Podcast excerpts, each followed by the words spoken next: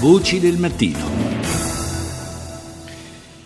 Do il buongiorno a Francesca Storri, opinionista di Al Arabia e collaboratrice alla cattedra di Organizzazioni Internazionali Diritti Umani alla LUIS di Roma. Buongiorno a Storri. Buongiorno.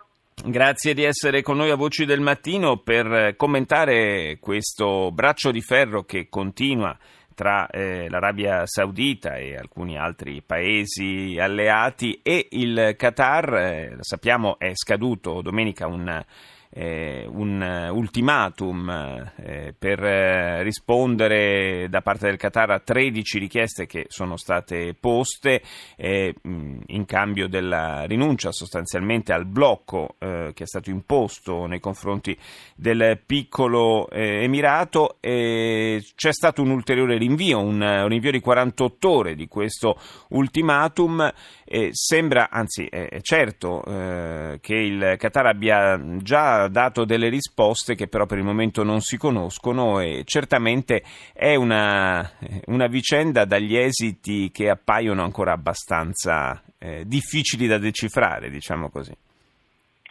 Beh sì, la, la, questione penso che ora non sia tanto ehm, capire che cosa farà il Qatar perché eh, come ha detto ha già presentato le sue risposte, ma poi anche il ministro degli esteri del Qatar proprio parlando da Roma è stato abbastanza chiaro nel, uh, nel rifiutare queste 13 condizioni.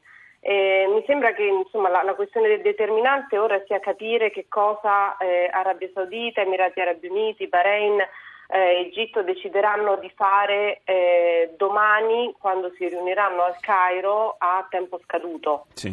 le opzioni sul tavolo sono diverse. Ehm, si parla di eh, possibili sanzioni finanziarie o eh, rivedere anche gli accordi del Consiglio di cooperazione del Golfo perché eh, insomma, ehm, può avere anche poco senso in questo momento andare verso una integrazione economica, militare e politica dei paesi del Golfo se si decide di boicottare uno di questi. Certo. Ehm, per ora l'opzione militare è stata eh, esclusa da tutti.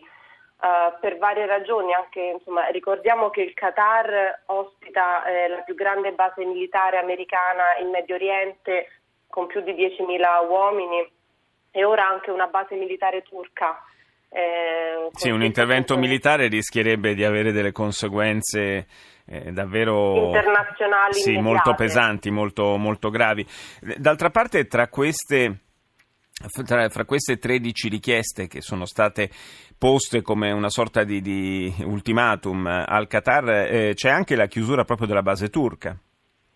Eh, sì, anche se la, la Turchia ritiene che, insomma, che, che la base militare non sia la questione al centro di questa crisi diplomatica e, e che non vada in alcun modo a intaccare la sicurezza dei paesi del Golfo, anzi.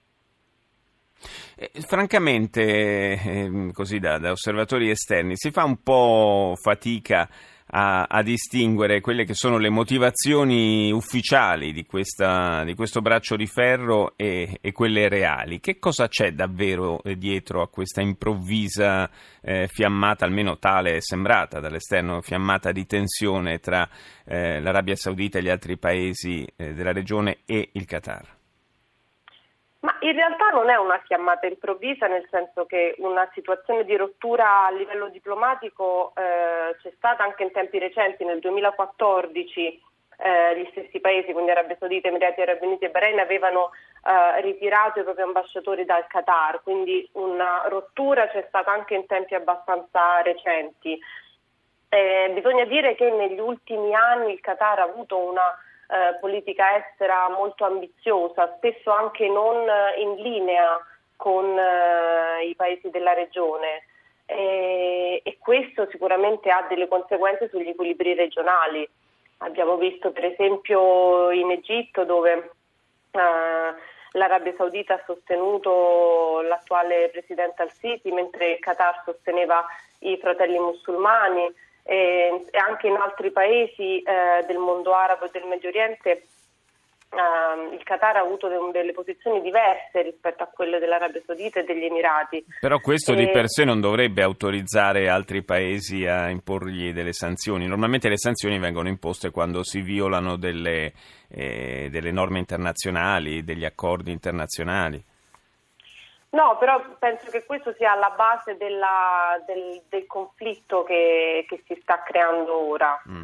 Eh, non che legittimi di, di, per sé l'imposizione di, di sanzioni, però le, ehm, la, la, rottura di, diplomatica penso che dipenda da, da, da, questo. Poi finora l'Arabia Saudita eh, ha esercitato in qualche modo il suo diritto eh, di un, legittimo di uno Stato sovrano di decidere di boicottare a livello diplomatico e commerciale un altro paese. Poi ovviamente ehm, la situazione anche dal punto di vista giuridico di, a livello di diritto internazionale cambia totalmente se questi paesi dovessero decidere di mettere il Qatar sotto assedio, perché l'assedio è comunque eh, una misura che rientra anche proprio nella definizione di aggressione certo. data da una risoluzione ONU del 74. Certo. Uh, quindi insomma la, la, situazione potrebbe cambiare drasticamente anche a livello proprio di norme del diritto internazionale.